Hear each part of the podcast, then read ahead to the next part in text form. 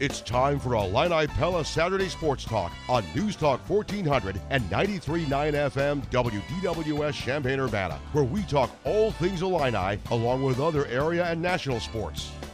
Join the program by calling 217 356 9397 or send a text to the Castle Heating and Cooling text line 217 351 5357. Now, here are your hosts, Loren Tate and Steve Kelly. Good morning, everybody, and welcome to Illini Pella Saturday Sports Talk, early edition this morning. We're here until 9 o'clock, and our day, game day coverage begins. We're at Memorial Stadium in Champaign. The Marching Illini have been on the field for uh, at least an hour from the time that I've been here, and before that, they were on the field when I got here, working on their pregame and halftime shows here as Illinois gets set to take on Rutgers in Big Ten football this afternoon, uh, rather this morning, moving into this afternoon. Mr. Loren Tate alongside. How you doing, Coach? Well, I'm wondering when the mist is going to stop. It just seems like every day it starts this way, doesn't it? It does. It uh, the rain really wasn't in the forecast, and it is a very light mist with the wind blowing out of the north. Hopefully, that won't uh, affect the crowd as this game kicks off at 11 o'clock against the Rutgers. You look at the flags on the uh, the band uh, people down there, those things are sticking straight out, and the, the. I think the wind will be a factor if it stays the way it is. It always is a factor here. It seems like it but, does. Uh, the windiest place in town is right outside the uh, State Farm Center or the Memorial Stadium, no doubt. Speaking of the State Farm Center, we were there last night. There was Illinois basketball exhibition game, a win, 94 to 79 over Indiana University of Pennsylvania. Kind of a good, bad, and ugly night yeah, it was one of those. Illinois didn't play well, but they had a couple of players out, and Williams and Hutcherson. And then Frazier went out after three minutes, I believe it was, and with a shoulder. Uh, it's his other shoulder, by the way, it's his right shoulder. He's he's left-handed shooter, but uh, it was one of those games where it's really going to turn Underwood loose on them when they meet again because when he shows them the film of you know of making ten turnovers and some of the things that two technical fouls and some of the really, oh, I, I don't want to call it bad, but just mediocre play, so immature play that was very disappointing. If it, you know, although it's you have to get over this sort of thing. It's early and it's just an exhibition game. He's playing a lot of players, and that contributes to it. But defense last night was way below par. That score, by the way, uh, if I can figure it out here, I've got it somewhere. Uh, Ninety-four to seventy-nine. Right. And it was a game in which uh, Indiana stayed in the ball game, which is what uh, Brad Underwood wanted in exhibition game number two, and they stayed with uh, the Illini most of the way. Curbelo was magnificent at times and not so good at others, and he heard the wrath uh, from the coaching staff. And as you mentioned, they'll be hearing that in practice, and that that's those were good teaching moments. He almost had a quadruple double. Right. He had ten. Let's see, he had ten turnovers 12 assists. That's really that's really good. 14 points, and he was fouled nine times. He drew nine fouls. Right. So, and he fouled out, by the way, with the technical foul involved.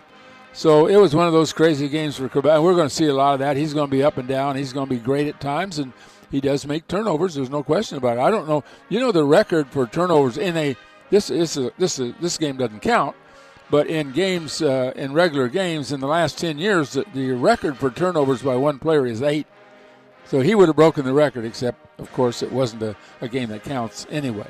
Illinois as a team only had 15, and he and Curbelo had 10 of those. He's the only one trying to penetrate and do anything. That's, that's, that's true. Of course, without Frazier and without Hutcherson, without Williams, it, it, was it wasn't the same. But and they'll get those guys back. I, I mean, Williams will be back for sure. I don't know how long. Uh, Hutcherson fell on his uh, uh, butt. Yeah, right on his back, on his butt, his tailbone. Yes. And uh, you know that that's that's a that's a bruise that, that takes a few days to go away.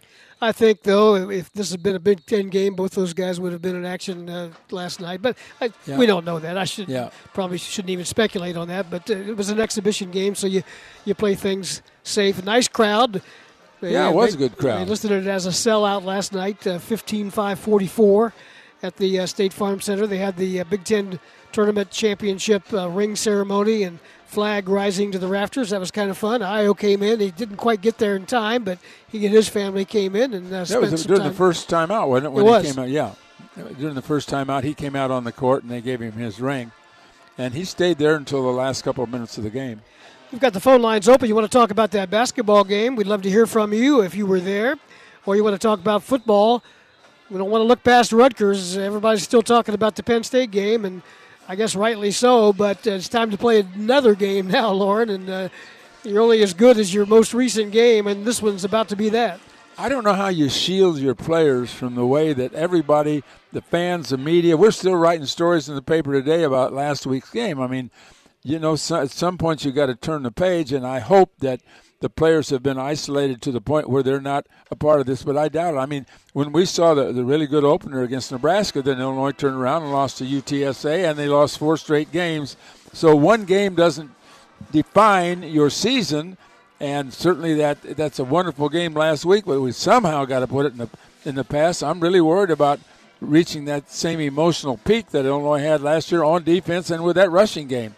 You mentioned uh, UTSA; they're still undefeated and uh, ranked number 23 this week. Yeah. So they're having a, a good season. Yeah. And you're right. Uh, last week's game, the the emotions, the ups, and the and the just the emotion swings in the overtimes when one play, one score in Yeah. five straight So overtimes close, so might have close. done it. And uh, Yeah. and both teams had chances and that uh, looked like it was going to work when the play started. Yeah, and, and the two touchdowns that were called back against Illinois for because of penalties, those plays worked so perfectly. I mean, there was nobody.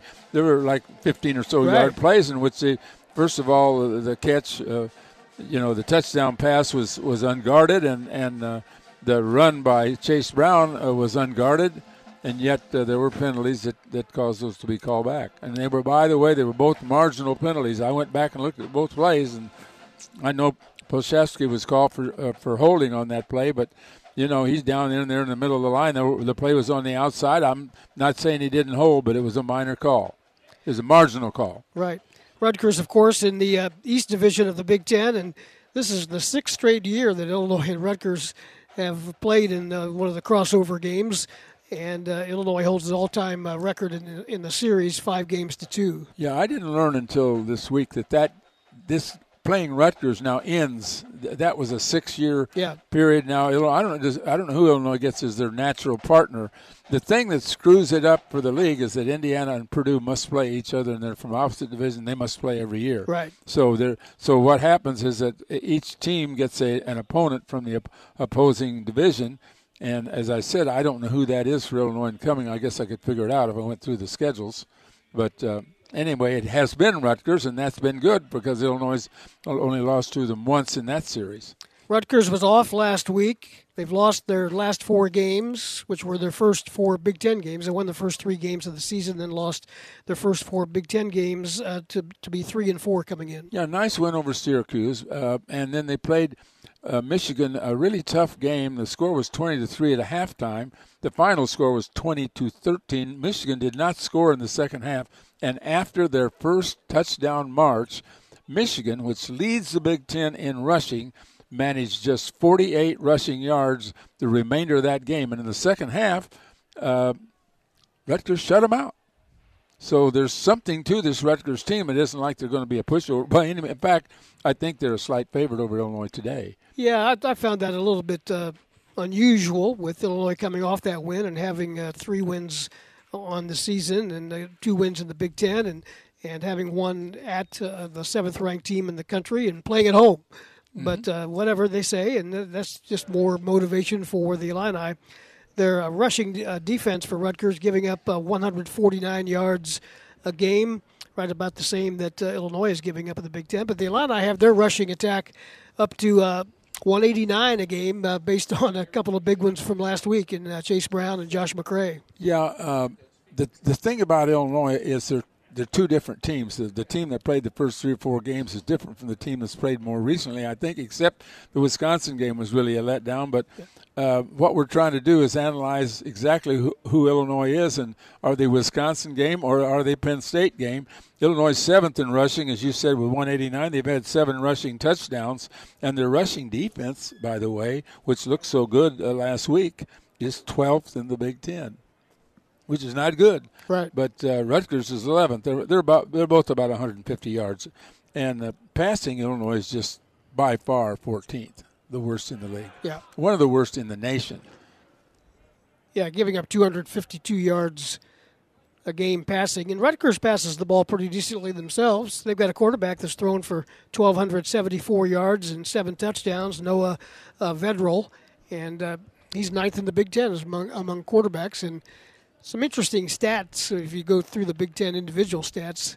Of course, you've got Chase Brown and Josh McCray listed among the uh, top running backs, but you've got no wide receivers, you got no quarterbacks mentioned. And well, yeah, and remember, uh, Illinois played eight games. Chase Brown's played in just six, right? And ha, you know his stats are, are really good, but he hasn't played all. The, he's over averaging over 100 yards a game, which is pretty good, Steve. I mean, if you can average 100 yards a game, I hope he averages 100 today because Illinois is going to have to run the ball. They've shown that they aren't very good passing, and and uh, somehow, some way, they've got to complete some passes today. He's averaging uh, Chase Brown 6.8 yards a carry, and uh, behind that, uh, what they're uh, Bret uh, is calling the, the, barge package of all those offensive linemen. We'll see some of that again today, especially. Well, gonna, you got to try it again. Heck yeah, especially if the wind's a factor and the rain might be a factor. Just keep it on the ground and, and go with what works, and it sure worked last week.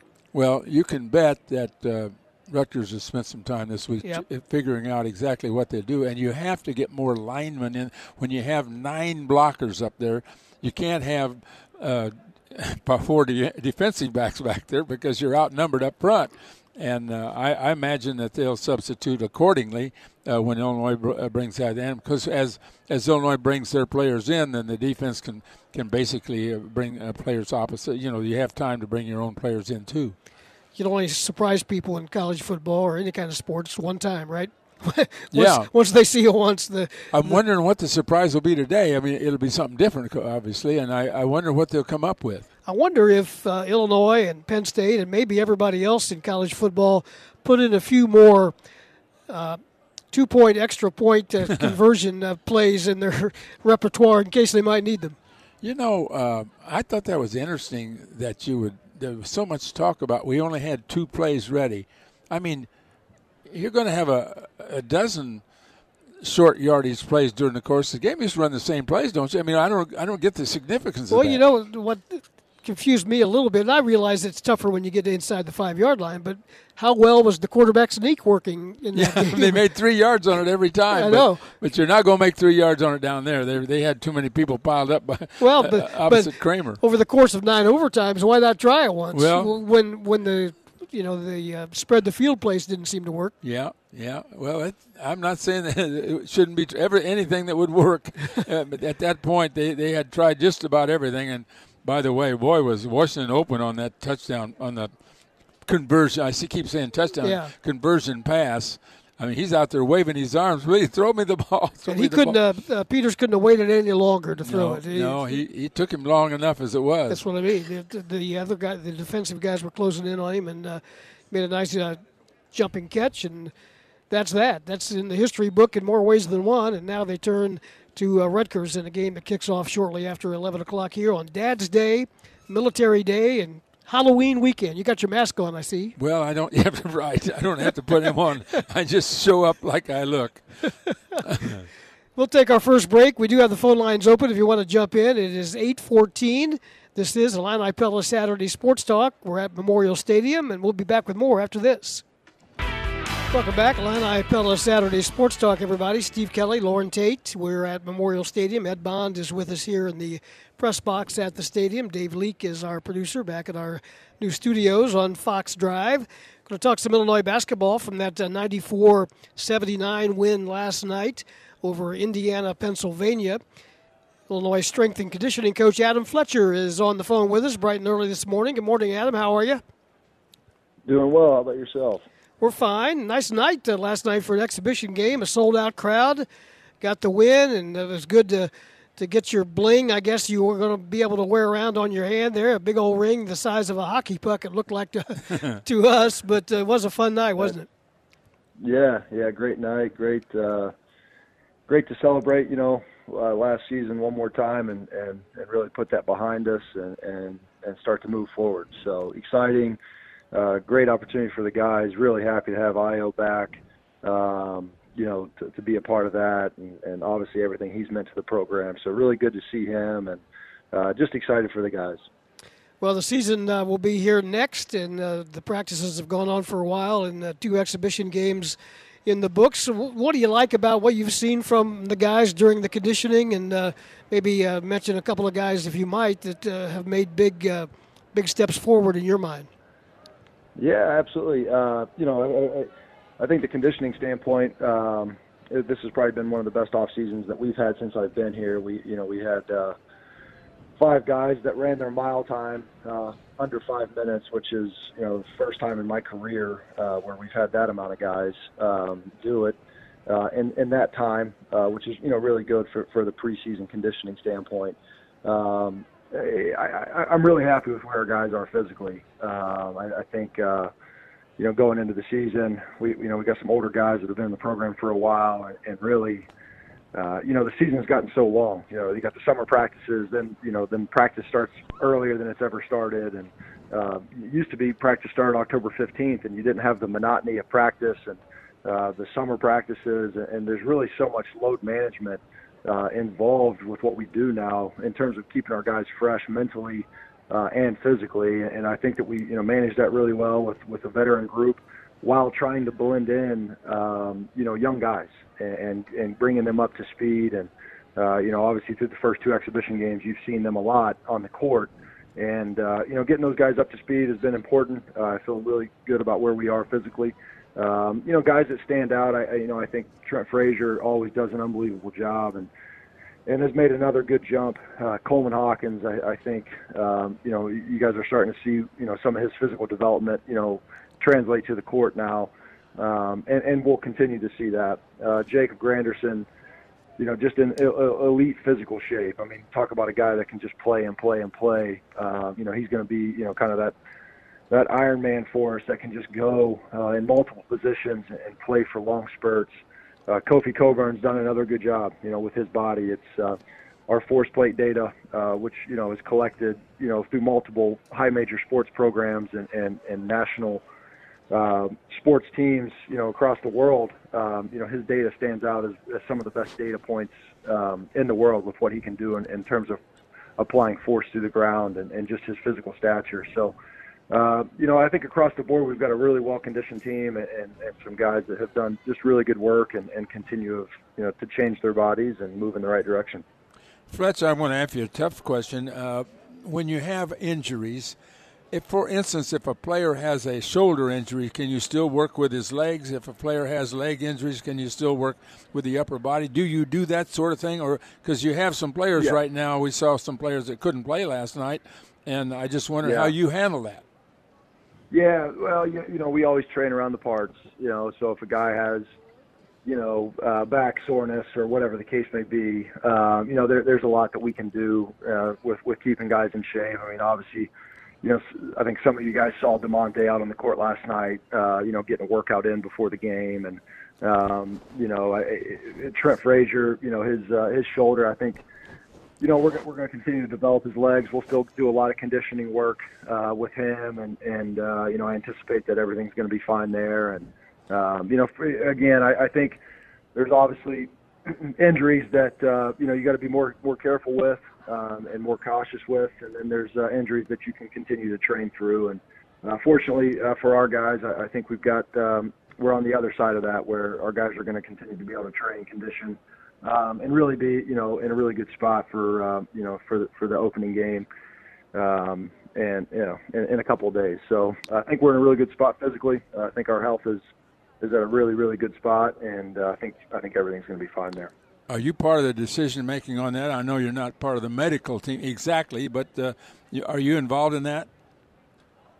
Yeah, there's uh, you know part of our you know data collection uh, with, with the Hawkin force plates that, that you see our guys jump on uh, is a big part of that, and uh, you know Paul Paul main, makes the um, main decisions there, uh, along with our you know sports medicine team and, and, and our team doctors. Um, so if there were something that was uh, you know a limiting factor, you know those guys are ultimately going to make that decision. Um, once they've made their decision, then you know then it becomes you know back to myself and Paul, in terms of you know what is a return to play, how do we get the guy back to the court, and what can we continue to do to maintain their conditioning, uh, whether you know whether it's an upper body or a lower body injury. Um, but yeah, we're constantly working hand in hand with those guys to make sure that our guys you know are staying in peak conditioning, uh, you know through through the injury to make sure that when they do come back, uh, you know there's not a big drop off uh, from what you see on the court in terms of you know physical readiness. We ask you this every year, but what you, what's the schedule now as you start playing games in the regular season during the course of the regular yeah. season? Yeah, we uh, you know we we, we really shift over. Uh, we lift every day, so every day that we practice, every day that's an on day for us, uh, we lift before practice, and those lifts really serve as kind of a, a warm up uh, and really kind of a prime uh, for the system. And um, because we lift every day, we don't have to necessarily, uh, you know, lift a bunch of weight uh, or really put a focus on on uh, trying to, you know, max out or something like that. It's just the consistency over time keeps our guys strong. Uh, you know, a Trent Frazier, a Da'Monte Williams, uh, Kofi, those guys, their development is kind of what it is, uh, meaning that they're not going to get necessarily a whole lot stronger through the season. They're just going to maintain what they've developed.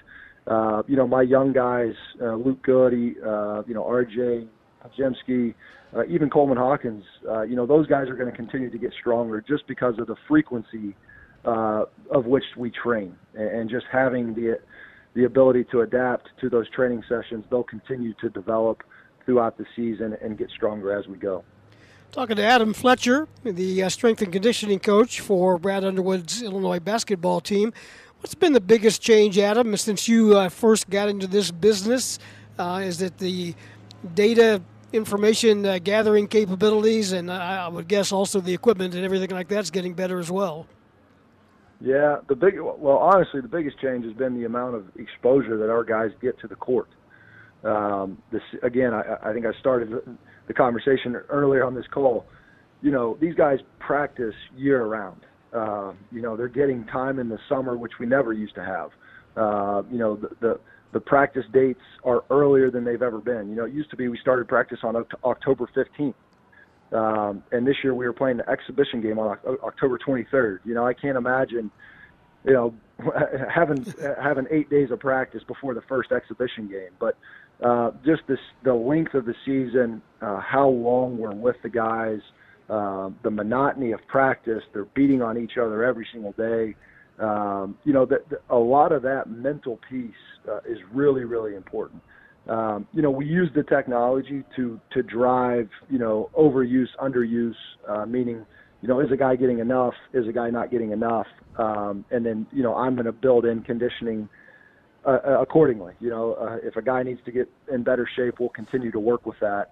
Um, but the uh, really just the length of the season has been the biggest change for me, uh, and the way that I have to approach it. Uh, you know, we, we can't we can't necessarily have the big, you know, big uh, uptick of preseason conditioning that we used to have, just be- simply because our guys are getting so much exposure uh, in practice. R- really, the practice serves as that conditioning. Um, so that, that's probably honestly been the biggest change in the industry overall, and just monitoring that to make sure that we don't get overuse injuries. Uh, you know, injuries that happen just because they're getting so much exposure to playing basketball uh, is is really the hardest thing to manage at this point. Back in uh, Loren's day and my day, we we didn't lift weights during the season. When did that change? And you mentioned the guys lifting just about every day. Yeah, it uh, you know I, I think it really started to shift um, and probably like the early 2000s. I mean, I think 2000, I would say I don't know, maybe 2005, six, uh, somewhere in there. I think the industry really started to pick up. Um, and it's really exploded here in the last, you know, five to six years, where everyone starts to really understand the importance of maintaining strength throughout the season. Uh, and pri- you know, with regards to keeping guys healthy. Uh, you know, strength is one of the biggest uh, components in, in injury prevention, and maintaining strength throughout the season is very, very important for that. You know, I remember way back when Kentucky was really good. They were they were into that heavy weight training before almost anybody. And I remember thinking Lou Henson thought, you know, we got to catch up with them. Look what they're doing. and I, I know that uh, attempts were made at that, but uh, by the same token, uh, each school, I mean, each uh, each program, each athletic program didn't have its own. Uh, Fletch, you know, everybody came to the same place at one time, every sport. I remember when that was yeah. the case, and and now each sports uh, is got its own, doesn't it? Yeah, yeah. For the most part, each sport really has you know their own strength coach, their own program, uh, you know, the, the, the, work that's going to be important for their specific sport. Um, and and, and that's, it's changed a lot. I think the exposure for the athletes across the athletic department uh, to strength and conditioning has really exploded. Uh, you know, our Olympic sports, they've all got their own strength coach. Uh, you know, headed up by Jim Zielinski, uh, who's been in this athletic department for a long time and right. has great knowledge of strength and conditioning. Um, you know, football obviously has their own, and, and really, you know, each individual sport gets a program that is specific for their sport. And, uh, you know, I think here at the University of Illinois, I think we've got some of the best strength coaches in the country. And uh, uh, very, very fortunate to work alongside them and, and pick their brain and gather as much knowledge as I can from them. Is there a practice on the schedule today, Fletch? Yeah, yep, we're, we're on today. We're we're going to lift at 12:30 and uh, uh, get get into practice again today. So really, um, we're trying to emulate a back-to-back. Uh, we thought that today we wanted to target today as a really important day uh, to get back on the court and uh, you know get our guys exposure to that back-to-back. Uh, meaning we're going to play a game and then turn around and play a game again tomorrow. So we're you know we're going to lace them up and, and, get on the court and uh, certainly learn uh, from last night. And I think today's going to be a great developmental day for for our players. Before we let you go, we do have one call uh, with a question. Bob in Urbana. Go ahead, Bob. Yes, uh, thanks for taking my call.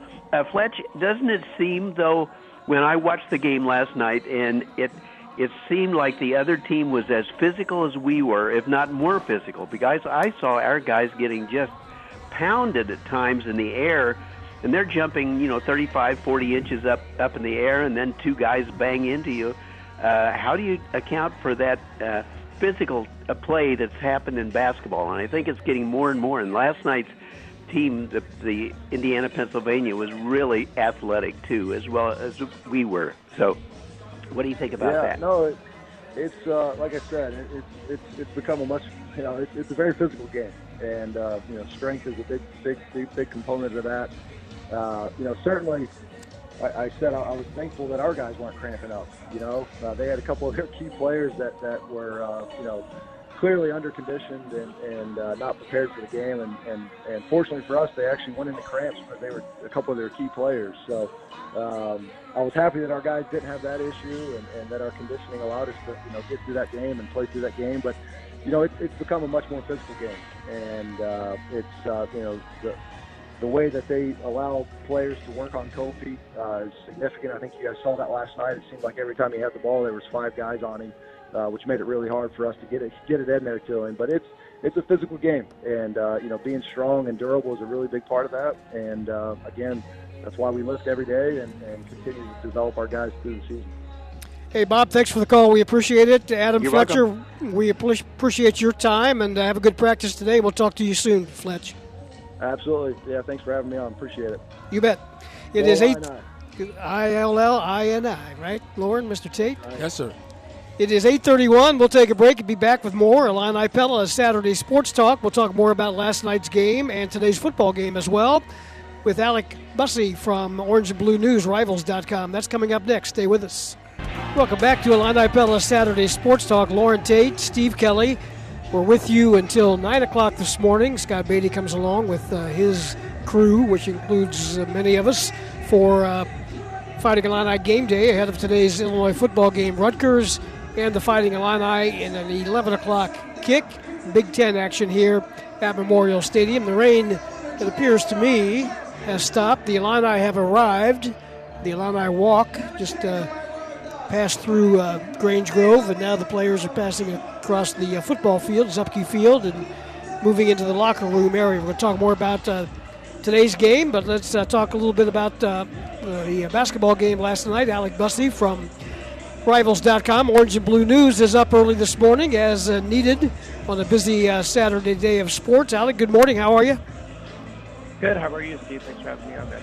No problem. let's get your thoughts on that 94-79 win last night. Uh, I kind of called it early in the show the the good, bad, and the ugly because there was a little bit of all three of those elements in that game.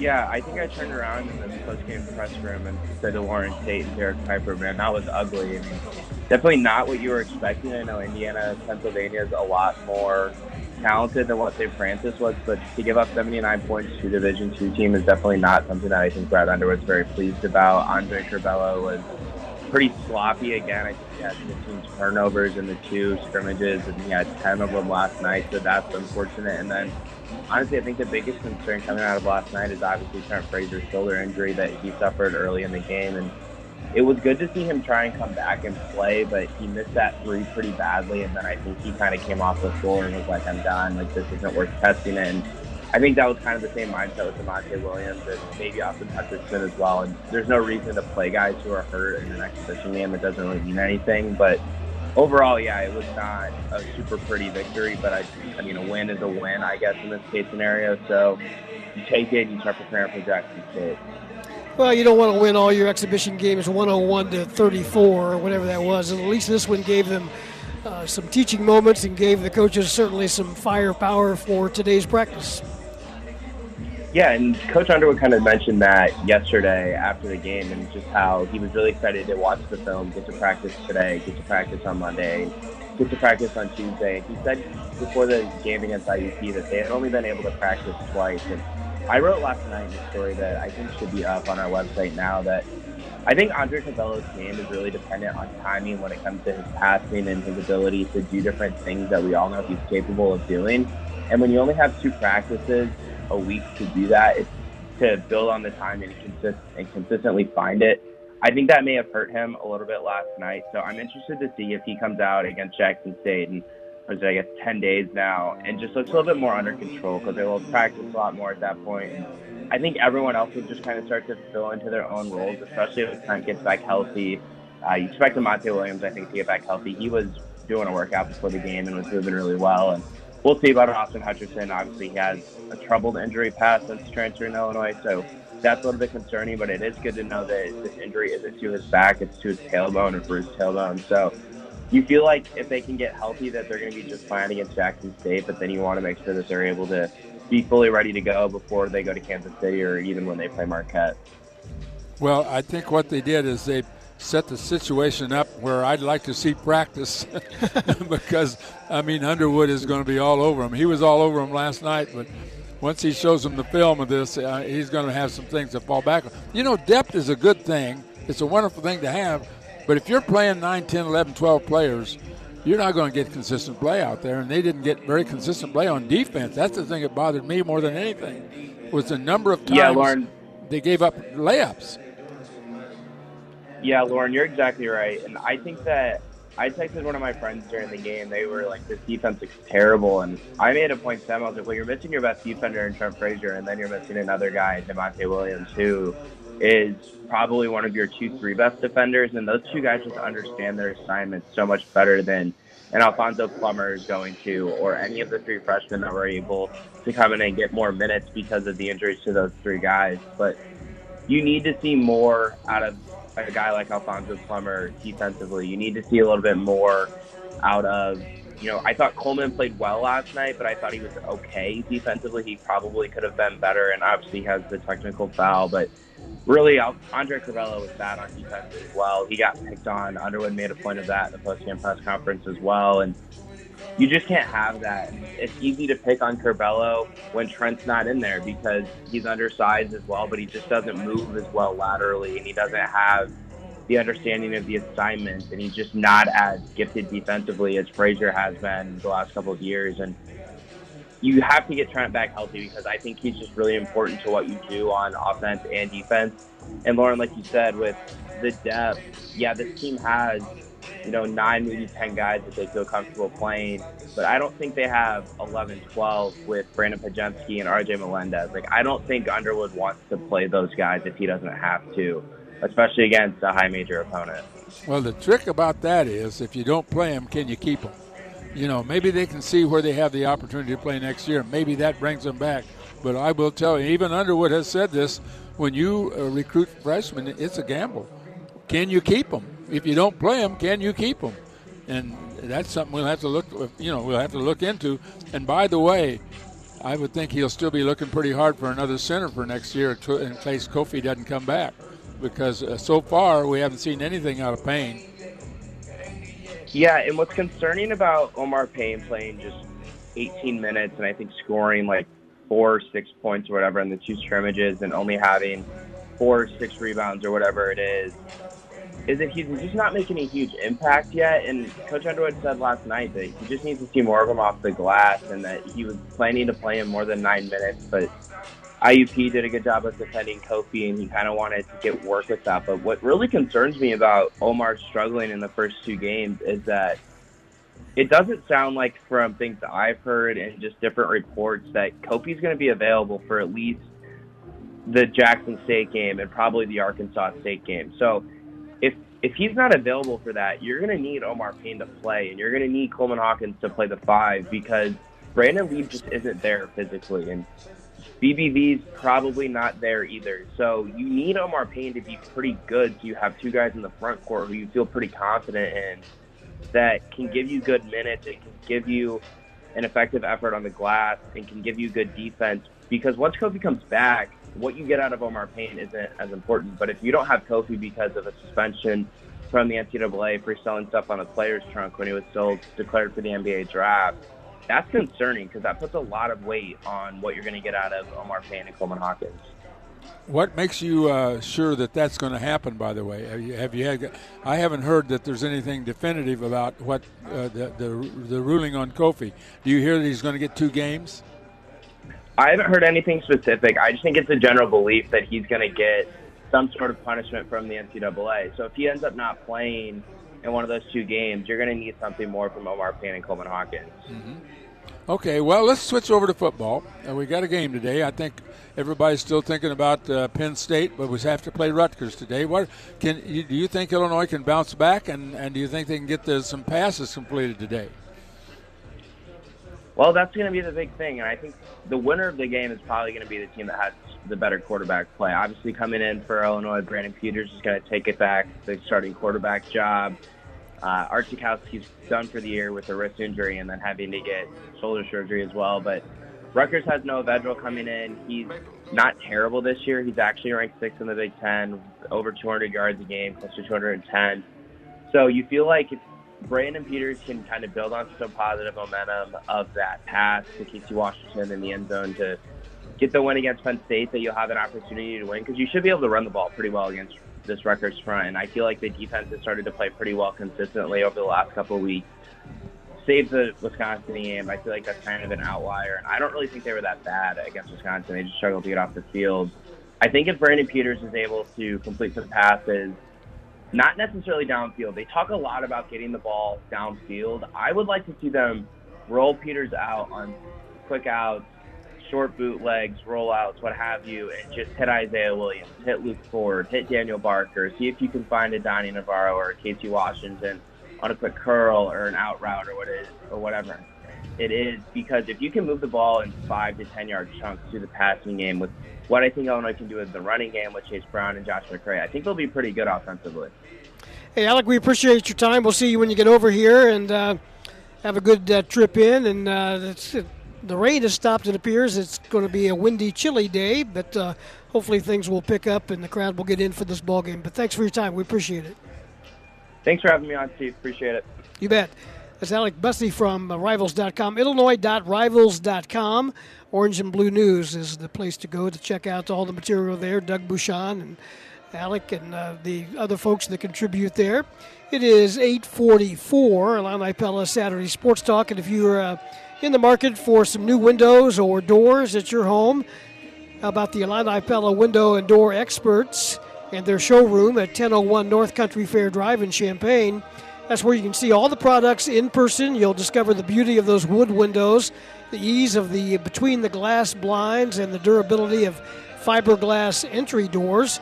Pella has been rated number one by Champaign homeowners as the window brand that can improve the value of your home.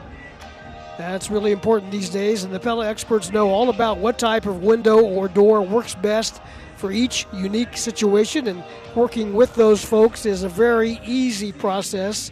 Sometimes a process like this could get overwhelming, but not uh, when you go with the Pella window experts.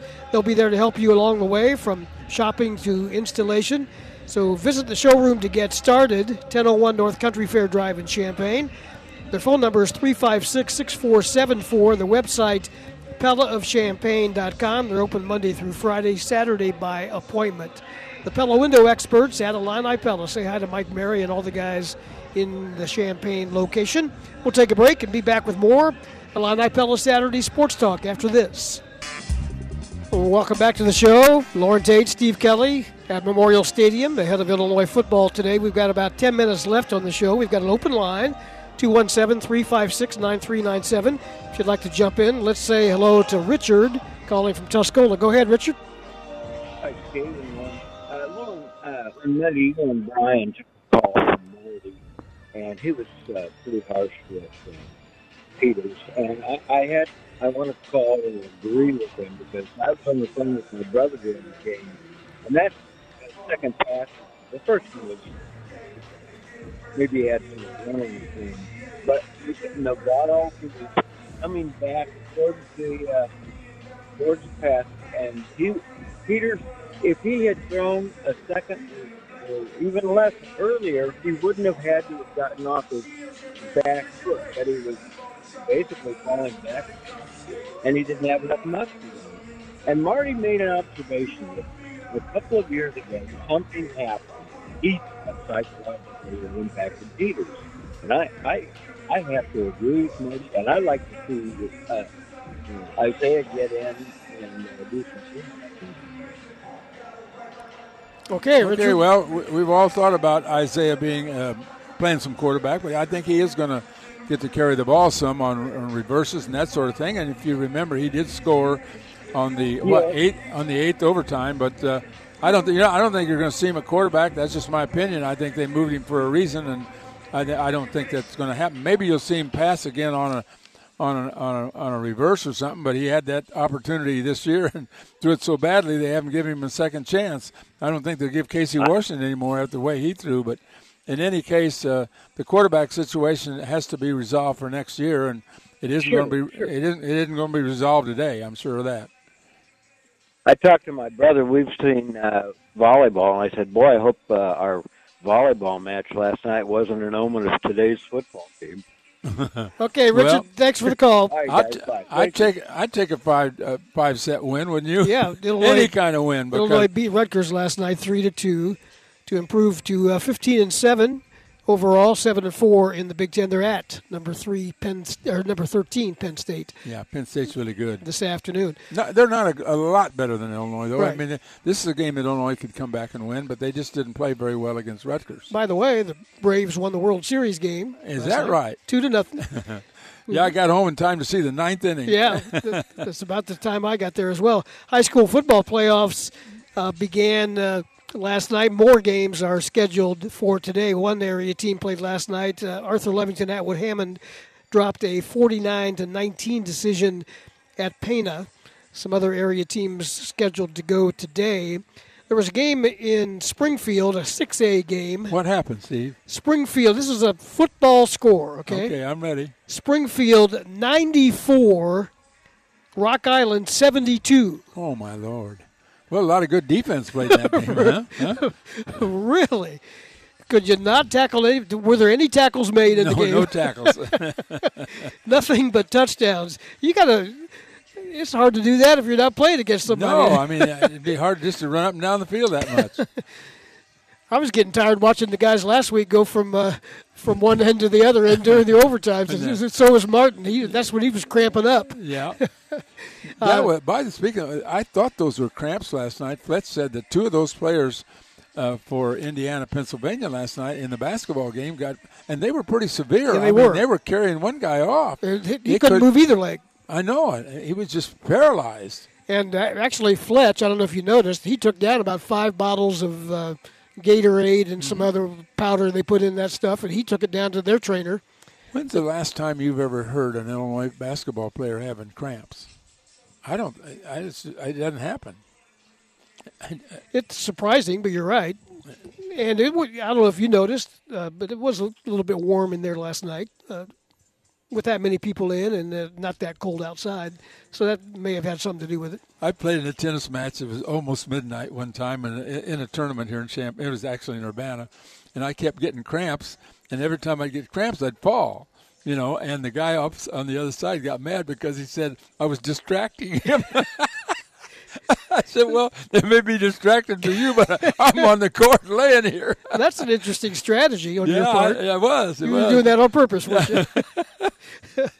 Illinois and Rutgers today at 11. A bunch of games at 11 today. Indiana at Maryland.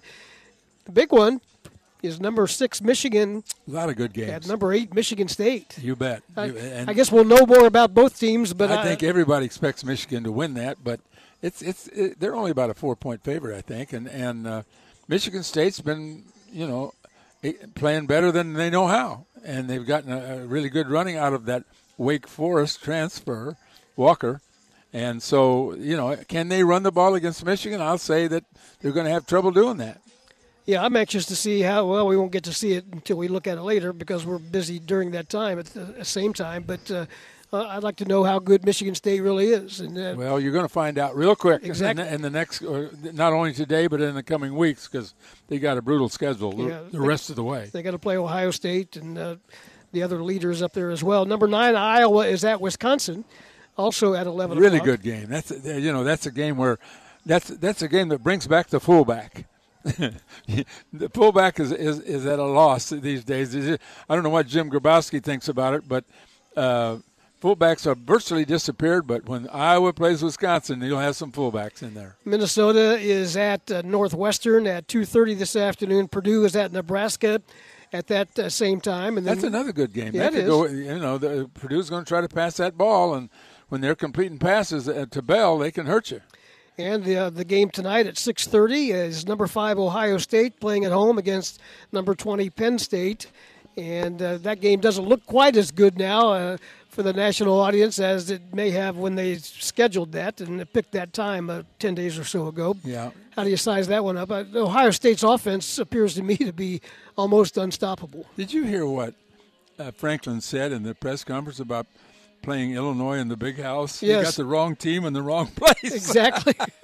you might have been a bit distracted, you think? I think I think Illinois really distracted him. I mean, and now all the talk will be about you know how does that affect you know the LSU or the USC jobs, which apparently he was a lead, was a candidate. I don't know. I shouldn't say he's a candidate. There's been talk that way, and I'm not. I'm, I'm not sure. Um, maybe he's run his course at Penn State. Maybe he's ready Maybe. to. Maybe he's ready to move. I don't know. And maybe the fans feel that way too after After the Illinois game, after yeah. and another thing he did this may be a distraction to some is he changed agents in the middle of the season. Yeah, but he, he he changed last summer. Oh, did he? Yeah, and it just was announced. I now. got you. So uh, I don't know what what it means. It means something, but uh, in any case, uh, uh, Penn State's uh, got their back to the wall today. It's a different mental approach. To, uh, you know, they were looking. And I'm told, and, and whether this information is accurate or not, I'm not positive, but I'm told that uh, one of the, a, a former coach told me that Penn State worked on the Ohio State game three days the previous the first week. You know when they had the week off before the Illinois game. Right. In other words, Illinois was working on Penn State the whole time, but Penn State spent part of their time working on. And, and the other thing is uh, whether Clifford will be able to come back 100%. Because if he isn't 100%, they have no chance. If he is 100%, maybe he can run or complete some passes out of the quarterback position that would put Penn State in a position to be competitive with him. Yeah, we had this conversation last week about Clifford, and uh, we didn't know at the time if, if he would play, and Mm-hmm. he ended up uh, going all the way in that game, and uh, wasn't very effective. No, he wasn't. He didn't look very good. That uh, that was a big factor in that game. uh, The fact that he couldn't really com- uh, play up to his own ability. Well, this game kicks off at 11:01 here at Memorial Stadium, and uh, Illinois a slight underdog at three and five, and two and three in the league. Rutgers three and four, and zero and four in the league. The Illini have kind of had uh, Rutgers' number, and interesting matchup again. Uh, Bret Bielema has been around uh, long enough to have some some good relationships among uh, fellow coaches, and he and uh, Greg uh, Schiano go back a little bit, and of course, uh, Schiano is in his second tenure as the Rutgers head coach. Yeah, Schiano's uh, he's been a really effective coach in time, but I I don't know if he's running if he's run his course. Uh, he brought Rutgers back the first time, yep, but he hadn't brought him back the second time, and, and it's really tough. Uh, they they played last week at Northwestern, and Northwestern won twenty one to seven, and that's a pretty impressive game for maybe the best game Northwestern's played all year. And was that because of Rutgers, or was that you know who knows? But uh, their their last couple of games, they lost to Michigan State 31 to 13, and then they just lost to Northwestern at Northwestern 20, 21 to 7. And they're making their second consecutive trip into the state of Illinois after having played uh, yep. in Evanston a couple of weeks ago. They're coming off the bye week, and uh, we'll see how it all plays out. Illinois basketball uh, next for them is the season opener coming up in about uh, nine or ten days at uh, the State Farm Center that's going to take care of uh, our portion of uh, the first quarter, so to speak, of our coverage today here on News Talk 1400 and 93.9 FM. For Loren Tate, I'm Steve Kelly. Thanks to Dave Leake and Ed Bond, and we'll say goodbye for now. Be back with you as the day progresses here on DWS. Have a good day, everybody.